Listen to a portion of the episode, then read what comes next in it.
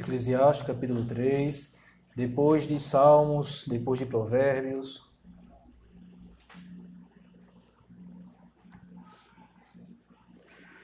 Iremos ler do versículo um ao versículo oito. Tudo tem o seu tempo determinado, e há tempo para todo propósito debaixo do céu. Há tempo de nascer e tempo de morrer, tempo de plantar e tempo de arrancar o que se plantou, tempo de matar e tempo de curar, tempo de derribar e tempo de edificar, tempo de chorar e tempo de rir, tempo de prantear e tempo de saltar de alegria, tempo de espalhar pedras e tempo de ajuntar pedras, tempo de abraçar e tempo de afastar-se de se abraçar, tempo de buscar e tempo de perder, tempo de guardar e tempo de deitar fora, tempo de rasgar e tempo de coser, tempo de estar calado e tempo de falar, tempo de amar e tempo de aborrecer, tempo de guerra e tempo de paz. Vamos orar? Ó Deus bendito, Pai Celestial, te louvamos, ó Deus, e te agradecemos, porque o Senhor Deus nos deu tempo nesta noite para estarmos aqui, Deus, te louvando e te glorificando, Pai. Te pedimos, ó Deus, que o Senhor fale conosco através da sua palavra, que o Senhor aplique, Deus amado, nosso coração por meio do teu Santo Espírito, Deus. Ó Deus bendito, é isso que eu te oro e te peço. Em nome de Jesus. Amém. Irmãos, sem dúvida, esse texto é mundialmente conhecido, tanto por cristãos quanto por descrentes. Vez ou outra nós escutamos, ou talvez até nós mesmos, durante essa semana, já chegamos a dizer, tudo no seu tempo.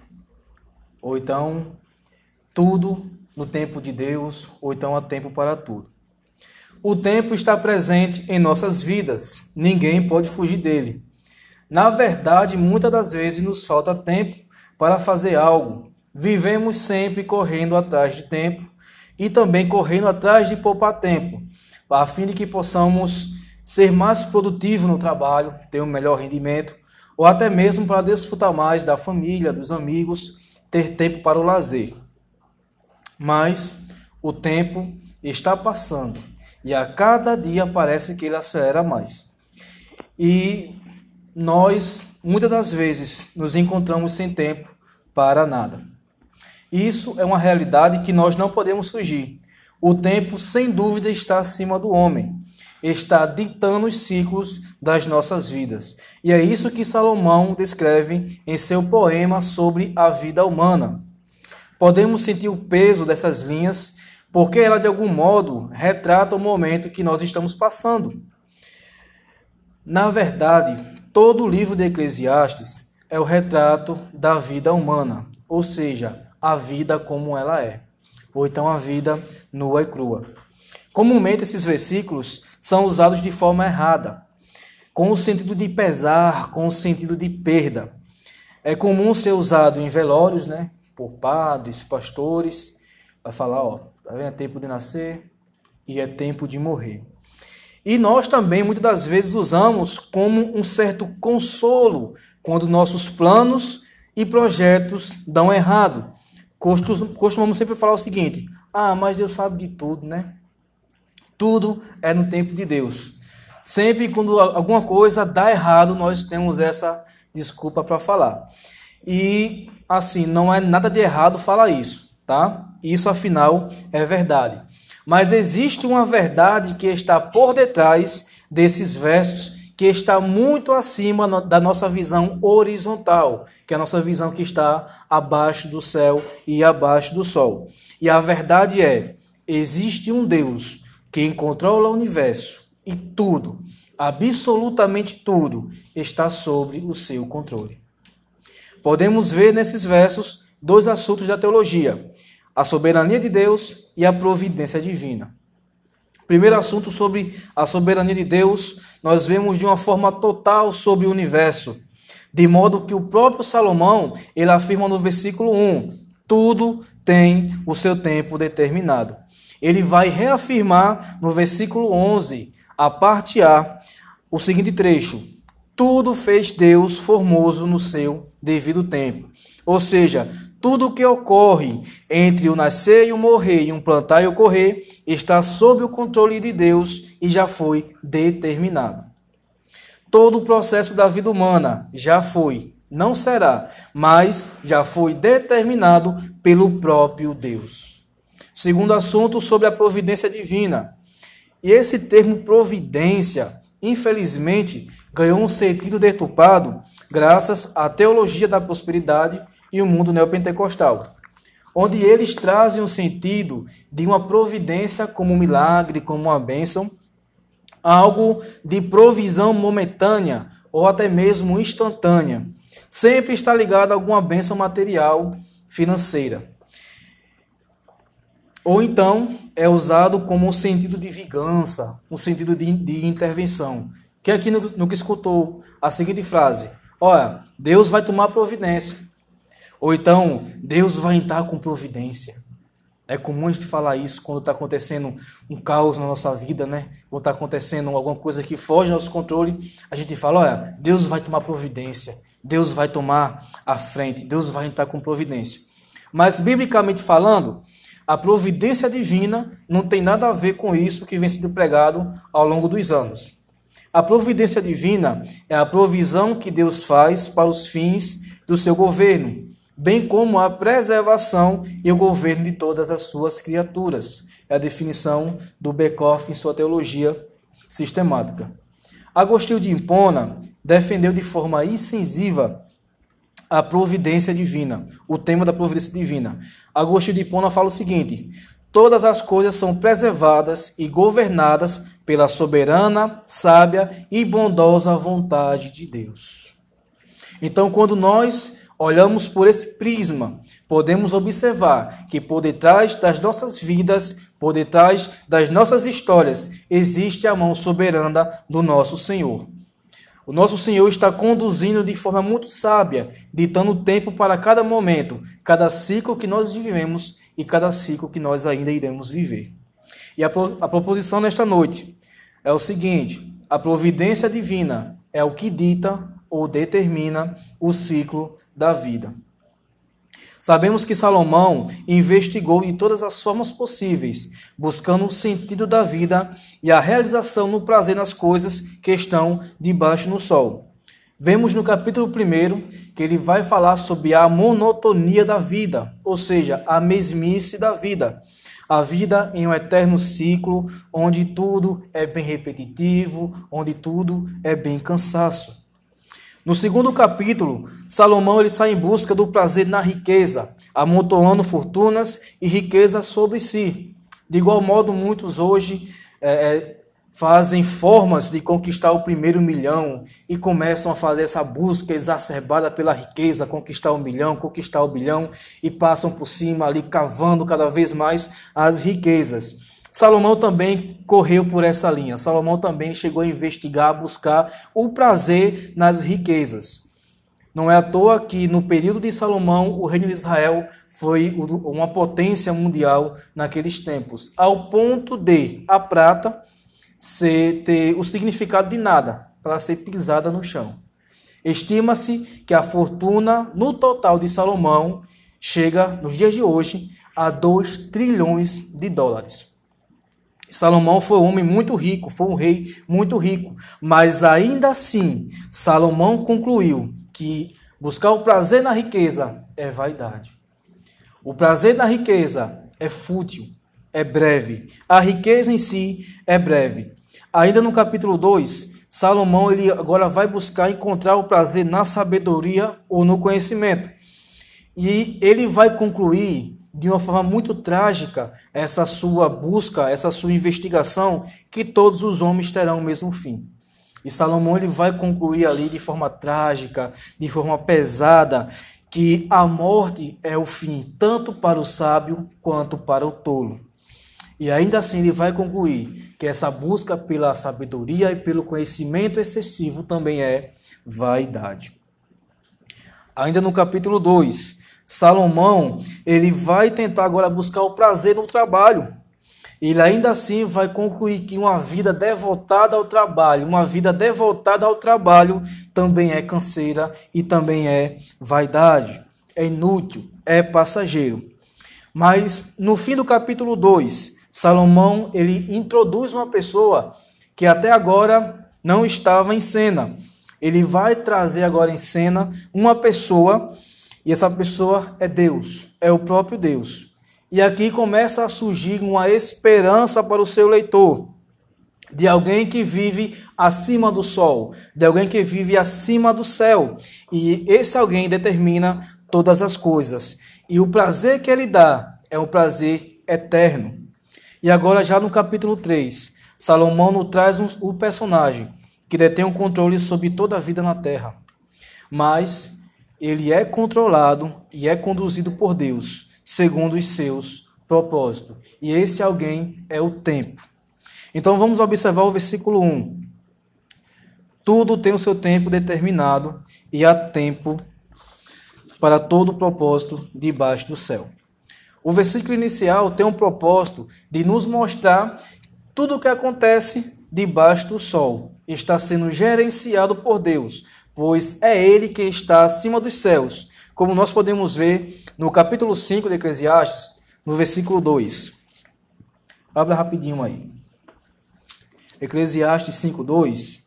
Salomão ele vai, dar, vai direcionar agora quem é que está acima dos céus. A parte final. Não te precipites com a tua boca, nem o teu coração se apresse a pronunciar palavra alguma diante de Deus, porque Deus está nos céus e tu na terra. Portanto, sejam poucas as tuas palavras. Então, irmãos, tudo o que acontece nesse universo está sujeito ao tempo. E o tempo se encontra sob a autoridade de Deus que reina nos céus. Observe comigo o Salmo cento e três. Salmos cento e três, verso dezenove.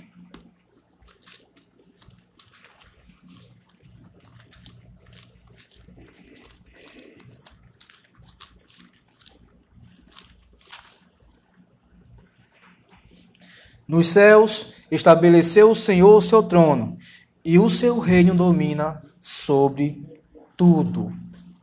Deus é soberano sobre o tempo e sobre tudo o que acontece no tempo. Exatamente isso que Salomão faz questão de trazer no versículo um. Tudo tem o seu tempo determinado, e há tempo para todo propósito debaixo do céu. Ou seja, tudo tem o seu tempo. O tempo é o que dita o ciclo da vida. Mas existe alguém que está acima desse tempo e que tem o tempo em suas mãos. E esse alguém é Deus, que está acima dos céus, reinando. E o seu reino governa tudo e todos. E a partir do versículo dois a oito, nós podemos ver em formas de paralelismo, que aqui na verdade é um poema, e nós podemos ver a abrangência dessa soberania sendo conduzida pela providência divina. Mas como é que se dá essa providência? A pergunta número onze do Catecismo Puritano Batista nos traz a resposta. A pergunta é a seguinte: quais são as obras da providência de Deus? A resposta: as obras da providência de Deus são a sua santíssima, sábia e poderosa preservação e governo de todas as suas criaturas e de todas as suas ações. E é tudo isso que nós vemos em forma desses merismas. Os merismas é um artifício literário, são um artifício literário dos opostos, que é muito usado no hebraico, ali quando tem poema. Na verdade, faz uma conjunção, e é isso nós podemos ver do versículo dois ao versículo oito. Também um outro exemplo é Gênesis um, um. Abra comigo, Gênesis um, versículo um. Só para a gente ver aqui um exemplo rápido de merisma. No princípio, criou Deus os céus e a terra. Ou seja, no princípio, Deus criou o universo. Isso aqui é um artifício literário hebraico para fazer o oposto e também mostrar a completude, tá? E utilizando então esse artifício, Salomão ele dá início ao seu poema e logo de uma forma imediata ele parece nos jogar um balde de água fria. Observa comigo o versículo dois. Há tempo de nascer e tempo de morrer. Tempo de arrancar o que se plantou, né? Tempo de plantar e tempo de arrancar o que se plantou. Salomão aqui não está querendo ser fatalista, né, ao trazer essa dura realidade, esse contraste entre nascer e morrer. Veja que o propósito é apontar para aquele que determina tanto o momento de nascer e quanto o momento de morrer. Isso é o soberano Senhor. Martim Lutero fez a seguinte citação: você não pode viver mais tempo do que o Senhor determinou, nem morrer antes disso. Ou seja, você não pode viver mais tempo, você não tem como adicionar um segundo a mais à sua existência, nem também você pode antecipar um segundo a menos a hora da sua morte. Toda a sua vida é gerenciada de acordo com o propósito e a soberana vontade do Senhor. Desde o seu nascimento até a hora da sua morte, tudo está no controle das mãos de Deus. E a morte, irmão, sem dúvida, é um assunto que faz a divisão entre um cristão maduro e um cristão imaturo. O cristão maduro tem a consciência de que a sua vida está nas mãos do seu Senhor. Ele já não sente mais temores sobre a morte, pois a morte é apenas um transporte que vai conduzir ele para mais perto do seu Senhor. Ele tem essa mentalidade. A morte não é algo ruim. A morte é apenas um transporte que vai me levar dessa terra para mais próximo do meu Deus, para mais perto do meu Senhor. E qual é a postura de um cristão maduro diante desse fato, diante da face da morte? Veja comigo no livro de Salmos, cento e trinta e nove. Essa aqui é a postura que todo cristão maduro deve ter quando ele tem a confiança plena em seu Senhor. Salmos cento e trinta e nove, verso dezesseis. Os teus olhos me viram a substância ainda informe, e no teu livro foram escritos todos os meus dias, cada um deles escrito e determinado, quando nenhum deles havia ainda. Agora vá comigo também para o livro de Jó, é um livro antes. Jó, capítulo catorze.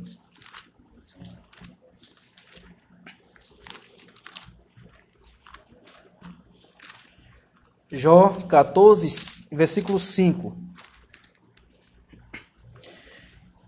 Visto que os seus dias estão contados, contigo está o número dos seus meses. Tu ao homem puseste limites, além dos quais não passará. Então o cristão maduro ele tem a consciência de que assim como a semente é plantada e tem o seu tempo de produzir o seu fruto e logo depois será arrancado, logo morrerá, ele tem essa consciência de que ele está aqui nesta terra, mas ele não mais pertence a essa terra. Ele está aqui porque Deus determinou o dia dele nascer. E também ele tem a consciência do dia que ele vai partir. E esse dia ele espera alegremente. São dois dias que o cristão ele espera, que ele anela. É o dia do arrebatamento ou então o dia da sua morte. Ambos os dias irão levar mais para perto de Deus. Irá levar o cristão à presença real do seu Criador. Então, irmãos, a face da morte é uma realidade que ninguém pode fugir. A vida humana é tão passageira quanto a temporada agrícola. Então, é esse a, a ideia, é essa a mensagem que o Salomão está aqui passando quando ele usa o paralelismo entre tempo de nascer e tempo de morrer, tempo de plantar e tempo de arrancar. Ele fala o seguinte: a vida humana é tão passageira quanto a temporada agrícola, quanto ali a, a semeadura. Vamos prosseguir para o versículo três de Eclesiastes. Tempo de matar, tempo de curar, tempo de derribar e tempo de edificar. Salomão aqui ele traz uma situação que conduzia, condizia com a realidade do povo de Israel. O povo judeu, se você observar bem o Antigo Testamento, ele sempre foi marcado por guerras, por vitórias e também algumas derrotas. Ao longo de todo o Antigo Testamento, sempre vemos ali o povo guerreando. E aqui se enquadra exatamente o contexto que Salomão está querendo dizer. Haverá tempo de você ter que matar mesmo, que é o tempo da guerra, se defendendo ou então atacando. Mas terá tempo de curar aqueles feridos da guerra, aqueles que voltaram depois da guerra. O mesmo vai ocorrer com o tempo de derribar e tempo de edificar. Existiu o tempo em que Israel derrubou muitas cidades. Foi o tempo que Israel venceu. Mas houve um tempo que Israel teve que reconstruir tudo, inclusive o templo, que foi derrubado. Isso aconteceu nos tempos do exílio, né? Babilônico e sírio. E, vo- e você pode observar essa reconstrução completa no livro de Esdras e Neemias. Tá? E a lição que nós podemos tirar aqui do versículo três... é que aqui existe uma cronologia ditada pelo tempo, ou seja, não existe acaso. O tempo segue a sua rota, colocando tudo em sua devida posição. Ou seja, vai ter tempo que você vai derrubar, mas vai ter tempo que vai ser necessário que você reconstrua. Vai chegar tempo que você vai ter que matar para se defender ou atacar. Mas vai ter tempo que você vai ter que curar os feridos, até mesmo a si mesmo, devido à guerra. Então é esse sentido de que não existe acaso, tudo é uma cronologia, o tempo ele vai seguindo, tá? O acaso não, não existe para o cristão. O que existe é ali a vontade do seu Deus, ditando todo o tempo da sua vida. O versículo quatro, tempo de chorar e tempo de rir. Tempo de plantear e tempo de saltar de alegria. E aqui nós encontramos um contraste entre o luto e a alegria, né? O riso e o choro. E muitas pessoas não querem sentir essa dor, né? A, a, a tristeza, a perda. Mas é necessário, irmãos, e todos nós vamos passar por isso. Uma hora ou outra, nós estaremos aqui, planteando mesmo, igual a um menino desmamado. E também vamos ter tempo que vamos sorrir tanto, que vai ter na barriga e vai dar dor no rosto, né? Então é, são fases da vida, são fases da vida que todo mundo aqui vai passar. Nós não podemos viver aqui dias alegres, felizes todo momento. Vai ser necessário que nós tenhamos dias ruins, dias de dores, e nós vamos passar por esse processo. Da mesma forma que teremos dias de alegria, dias de pular de alegria, dias de saltar de alegria, de abraçar um ao outro de tanta alegria, teremos também os dias de intensa tristeza, dia que precisaremos ser consolados. E o que devemos fazer nesses dias? Dia de sofrimento.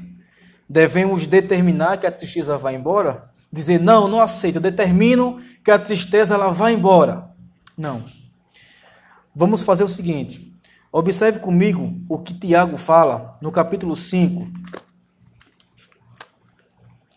versículo treze, Epístola a Tiago, logo após Hebreus.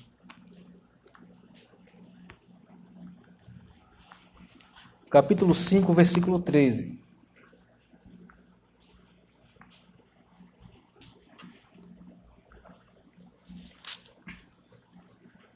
Está alguém entre vós sofrendo? Faça oração. Está alguém alegre? Cante louvores. Em todas as circunstâncias, boas ou ruins, o cristão invoca a Deus e confia em sua provisão, reconhecendo que tudo está de acordo com a vontade dele. Está passando por um momento difícil, irmão? Ore ao Senhor. Está muito feliz da vida que recebeu uma bênção grande, cante louvores, mas que o motivo da sua oração, o motivo do seu louvor, seja gratidão a Deus, porque é o próprio Deus que está ali conduzindo a sua vida de acordo com a sua soberana vontade. Volte comigo para Eclesiastes, no versículo cinco. E Salomão aqui ele vai seguindo ainda fazendo paralelismo, tá? Versículo cinco, tempo de espalhar pedras e tempo de ajuntar pedras, tempo de abraçar e tempo de afastar-se de abraçar. E aqui não existe um consenso, tá, fechado entre os comentaristas neste texto sobre o que seria esse espalhar pedras e juntar pedras, né? Alguns comentaristas afirmam que se trata sobre guerra ali, quando você juntava as pedras para entrar em conflitos. E quando você espalhava as pedras, seria um momento de paz. Eu não concordo muito, porque o, o texto já falou sobre a questão da guerra. Então, Salomão ele não seria mais redundante, voltando sobre esse assunto. E também nós temos aqui a segunda posição, que é a segunda posição que eu, que eu sigo, né? E a segunda posição, a gente vai ver a explicação no livro em segundo aos Reis, no capítulo três, segundo aos Reis, capítulo três, a gente vai entender o que seria esse espalhar pedras e juntar pedras.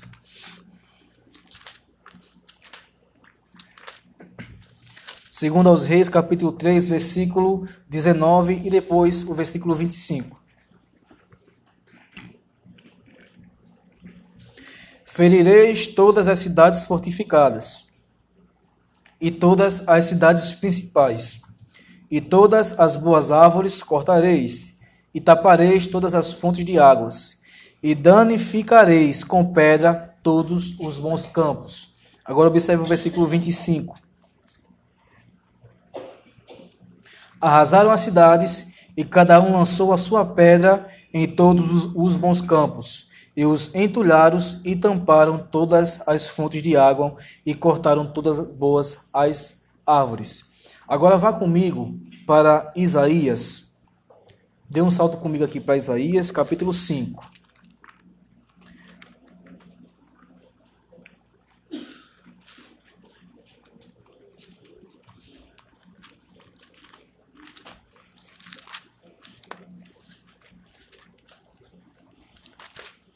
Versículo dois. Sachou-a, limpou-a das pedras, e a plantou das vides escolhidas. Edificou no meio dela uma torre, e também abriu um lagar. Ele esperava que desse uvas boas, mas, Deus, mas deu uvas bravas. Então, segundo esses dois textos, aqui Salomão está condizendo que espalhar pedras e juntar pedras. Juntar pedras aqui, na verdade, ganha um sentido de, de causar prejuízo mesmo, de causar aquele dano, de causar prejuízo. Quando se limpava as pedras, traria ali um sinônimo de paz, né? um, um sinônimo de aliança, de união. E da mesma forma, ele, ele aqui ele entra em conformidade com o tempo de abraçar e tempo de deixar de se abraçar, porque está tudo conectado. O tempo que você vai, vai ajuntar as pedras é o tempo que você vai precisar se afastar daquela pessoa, do seu melhor amigo, da sua melhor amiga, né? Todo mundo aqui tem um melhor amigo e, vez ou outra, está um pouquinho afastado. É o tempo. É o tempo que você está ali juntando pedras. E também vai chegar o tempo que você vai espalhar as pedras, que vai limpar aquela amizade, é o tempo de se abraçar, de fazer a comunhão. É mais ou menos isso, esse é o sentido. Então teremos momentos em que nós ali teremos muita firmeza em nossa amizade, mas também teremos momentos em que estaremos muito distantes. E nesses versículos aqui, Salomão, ele traz a, a relação interpessoal de cada um. E até na sua relação interpessoal também há um tempo, também há um ciclo. Vai ter tempo de você abraçar, agarrar, estar junto vinte e quatro horas por dia. Mas vai ter tempo que você vai se ausentar um pouco. Vai cada um para o seu lado, certo? É, Salomão aqui mostrando que o tempo ele é soberano sobre todos aqui nessa terra. Ninguém está, aqui está imune ao tempo. Ninguém aqui consegue fugir do tempo. Certo? Até em nossos vínculos de amizades e vínculos familiares, o tempo também está ali aplicando a, a sua cronologia, o seu dito. Tá? Vamos seguir para o versículo seis. tempo de buscar e tempo de perder, tempo de guardar e tempo de deitar fora ou jogar fora. E aqui, segundo também alguns comentaristas, a gente pode atribuir a nossa vida financeira, né? Existe um momento que a gente está ali investindo, né? Guardando, botando no cofrinho, deixando na poupança, economizando. Mas vai chegar um momento em que nós perdemos. Nós vamos ter que mexer naquela reserva, que nós também tomamos prejuízo em nossos investimentos, tiramos uma parte daquilo que foi rasgado, né? É comum as pessoas terem um cofrinho em casa, hoje não mais, mas antigamente, e quando o cofrinho estava enchendo, aparecia um conserto. Aí você ia lá, quebrava e tirava o que tinha, que estava na, na, no cofrinho, né? Hoje é na conta, né? Tá lá com o dedo na conta, tá rendendo. Ah, apareceu um, um telhado para fazer, um aparelho para pintar, um reparo para fazer. Você vai lá e mexe naquela sua reserva. Então é mais ou menos isso. Vai ter tempo que você vai buscar, que você vai guardar, que você vai ali investir, certo? E vai ter tempo que você vai perder, que você vai deitar fora, né? Que você vai jogar fora, entre aspas, que você vai precisar mexer naquela sua aplicação, naquela sua reserva. E até nisso também o tempo está sendo implacável com você, mostrando que você também não vai ter controle sobre as suas finanças. Mostrando que ele não está nem aí, se você juntou muito ou juntou pouco, ou se você vai perder muito ou perder todo. É o tempo, é a cronologia da vida. Seguindo no versículo sete, tempo de rasgar e tempo de coser, tempo de estar calado e tempo de falar. Então a primeira parte, tempo de rasgar e coser, se refere às vestes. Os judeus tinham o costume rasgar as vestes em momentos de angústias, em momentos de desolação, em momentos de grande e profunda tristeza. Observe comigo em Gênesis, capítulo trinta e sete.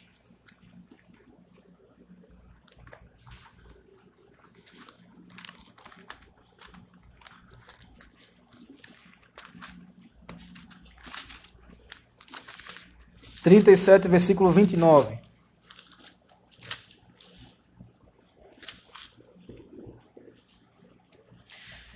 Tendo Rúben voltado à cisterna, e aqui é aquele caso de José. Tendo Rúben voltado à cisterna, eis que José não estava nela. Então rasgou as suas vestes. Veja, o desespero, aqui o desânimo, a angústia, a preocupação. Observe também comigo em Jó, no livro de Jó. Dê um salto para Jó agora.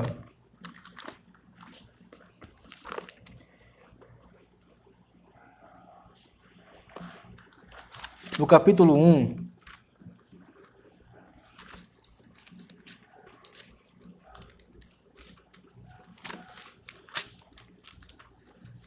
Versículo vinte.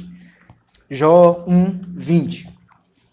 Então Jó se levantou, rasgou o seu manto, rapou a cabeça e lançou-se em terra e adorou. Aqui todos conhecem a história de Jó e todos sabem que Jó aqui estava num momento bem difícil, onde as más notícias vieram uma após a outra, né? Viu tudo no momento só. Então a gente tem mais esse sentido, esse, esse tempo de rasgar, que traz esse sentido de angústia, tá? Nós também, irmãos, vamos chegar a esse tempo de rasgar o coração diante de uma perda, tá?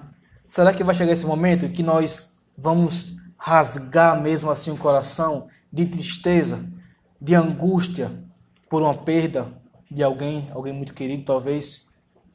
Será que vai chegar esse momento da gente rasgar mesmo de, de desespero, né? Hoje é botar a mão na cabeça. Será que vai chegar esse momento?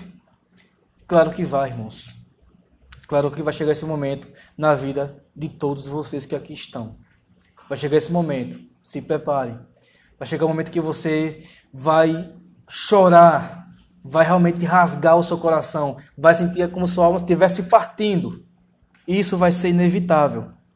Mas também vai chegar o momento que nós vamos coser, tá?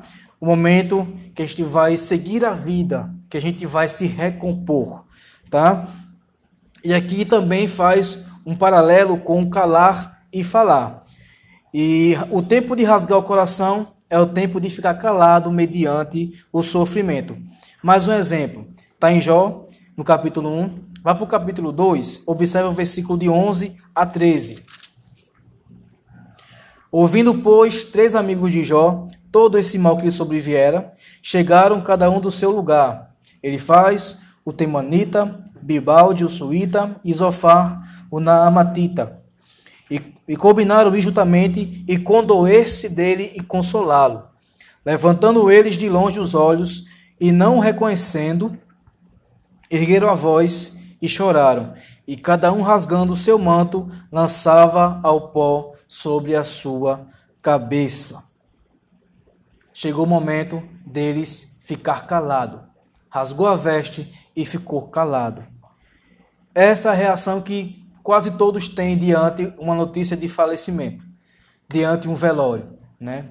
Se for alguém mais próximo, diz, rapaz, que eu vou chegar lá, vou dizer o quê? A gente fica sem palavras mediante ali a morte, a face de um velório. E, de fato, esse é o melhor momento para ficar calado. Para você ali se condoer-se da pessoa que, está, que perdeu, né? Você não tem como alentar aquela alma, você não tem como é, é, acalentar. Apenas o silêncio se faz necessário. Esse é o melhor momento de ficar calado. Calado. Agora observa também comigo aqui o momento de você falar e o momento também de você coser, né? Se recompor. Segundo Samuel, está em Jó, volte comigo a Segundo Samuel, no capítulo doze.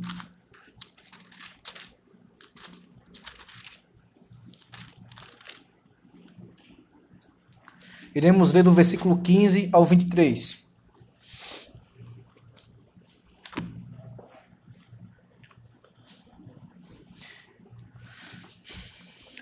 Então Natã foi para a sua casa, e o Senhor feriu a criança que a mulher de Urias dera à luz a Davi. E a criança adoeceu gravemente, buscou Davi a Deus pela criança, jejuou Davi, e vindo, passou a noite prostrado em terra. Então os anciões da sua casa se achegaram a ele, para o levantar da terra, porém ele não quis e não comeu com eles.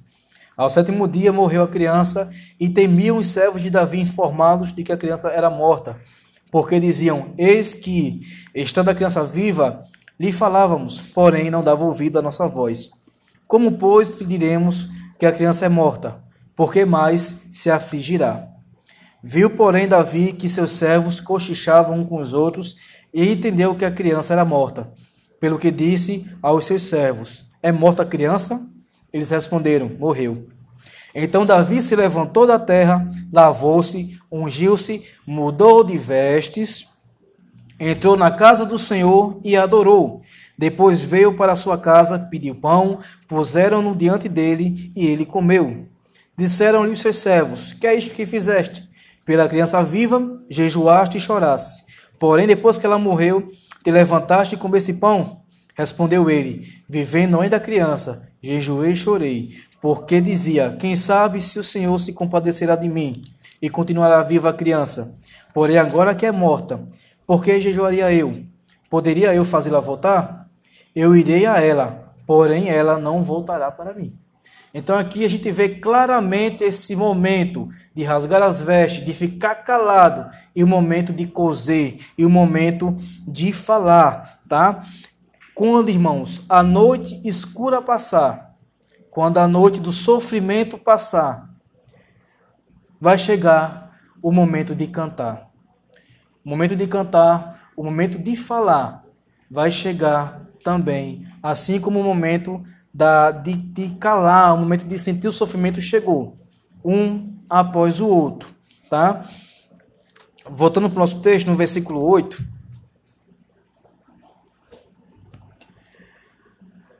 Tempo de amar e tempo de aborrecer, tempo de guerra e tempo de paz. E aqui é o resumo de tudo isso aqui que foi dito do versículo dois ao versículo sete.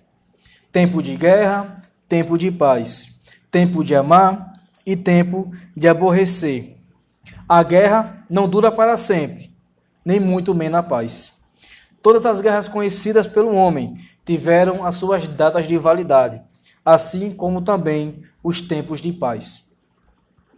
No ano de mil novecentos e noventa e um, com a queda, né, a ruína da, da União Soviética, a Ucrânia tornou-se a nação independente.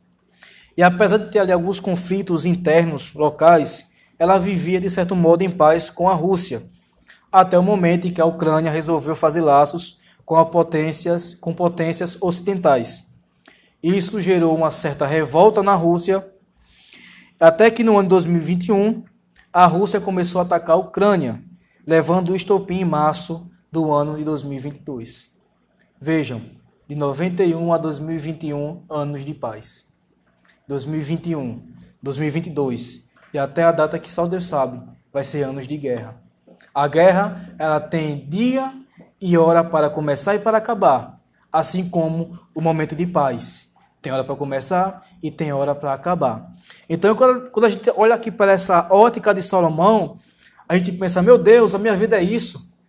É bênçãos, é tragédias. Qual, qual, qual é o ânimo que eu vou ter através disso? Qual, qual é a palavra que, que eu vou achar aqui nessa, nessas linhas que vai me dar um ânimo? Qual o conforto que eu vou achar através dessas linhas? Eu trouxe aqui dois confortos, irmãos. Primeiro conforto, que a sua vida está sendo guiada de acordo com a providência divina. Deus não entregou a sua vida à sorte e nem tampouco ao destino. Irmãos, se alegre em seu Senhor, pois foi Ele quem lhe formou. Ele já definiu o plano para a sua vida. Confie plenamente naquele que começou a boa obra em sua vida. Veja comigo Salmos trinta e um. Salmos capítulo trinta e um.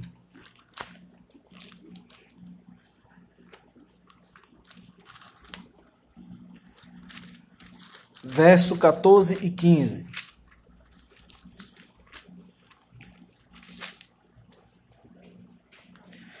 Quanto a mim, confio em ti, Senhor.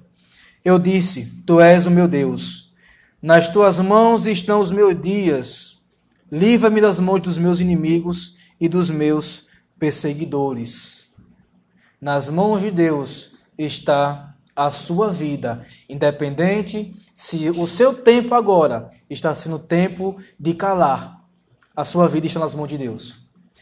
Se agora você está vivendo o tempo de cantar, de saltar da alegria, a sua vida também está nas mãos de Deus. O, a segunda, o segundo conforto, o tempo neste mundo já está contado para nós, mas nós temos uma esperança, que é a vida eterna. E o que é a vida eterna? Vida que não está sujeita ao tempo. A vida eterna é uma vida que não tem fim, irmãos. Não tem dias, não tem horas, não tem meses, não tem anos, não tem minutos. É uma vida que não está sujeita ao tempo, porque até o tempo não mais existirá, porque o dono do tempo nos prometeu, ele vai nos dar a vida eterna. A vida eterna começou quando Cristo, o próprio Deus, desceu aqui na terra. E para você também ter ideia e ter mais conforto, que o próprio Deus, ele também se sujeitou ao tempo.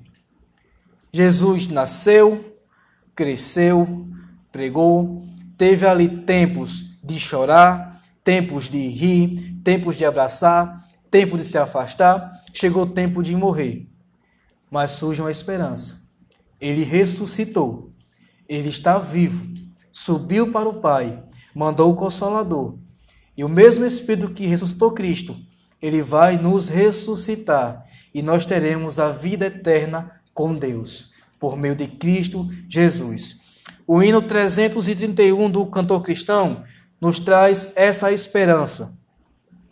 Há sim sombras neste vale, mas há glória no porvir. No porvir teremos a vida eterna com Deus. Amém? Vamos orar? Senhor Deus, Pai Celestial, te louvamos, ó Deus, e te agradecemos porque tudo está debaixo de tuas poderosas mãos. Tudo está, Deus amado, de acordo com a tua soberana vontade, Deus. Te louvamos, ó Deus amado, porque sabemos que estamos em tuas mãos, Pai, e nada que ocorra acontece sem a Tua permissão, Deus. Ó Deus, cremos que o Senhor está conduzindo, Pai, a nossa história para a Tua glória, Deus. Ó Deus bendito, nos ajuda, Pai, a reconhecer o Teu tempo. Nos ajuda, Deus amado, a Te buscar cada vez mais e orar, Pai, quando chegar o tempo ruim. Quando chegar, Deus, o dia maus, que nós lembramos, Pai, que também o Senhor que mandou esse dia, e que esse dia, Pai, é para que nós possamos estar mais perto de Ti, Deus, Te buscando cada vez mais em oração, Senhor. Ó Deus, também nos dá, Pai, a consciência quando o dia bom chegar. Quando chegar o dia, Pai, de saltar de alegrias, que nós não nos esqueçamos de Ti, Deus, mas que nós possamos cantar louvores a Ti, Deus. Pela Tua, pela Tua misericórdia, Senhor. Pela Tua mão que está nos dando ali tempos de paz. Ó Deus bendito, nos reforça, Pai, a esperança da vida eterna. A vida, Deus amado, que nós tanto anelamos, Senhor. Que foi prometida por Teu Filho amado, Senhor. Ó Deus bendito, nos ajuda, Pai, a estar, Deus amado, louvando a Ti, a estar, Deus amado, também pregando a Tua palavra, vivendo a Tua palavra, em tempo, em fora de tempo. Ó Deus bendito, é isso que eu Te oro e Te agradeço, em nome de Jesus. Amém.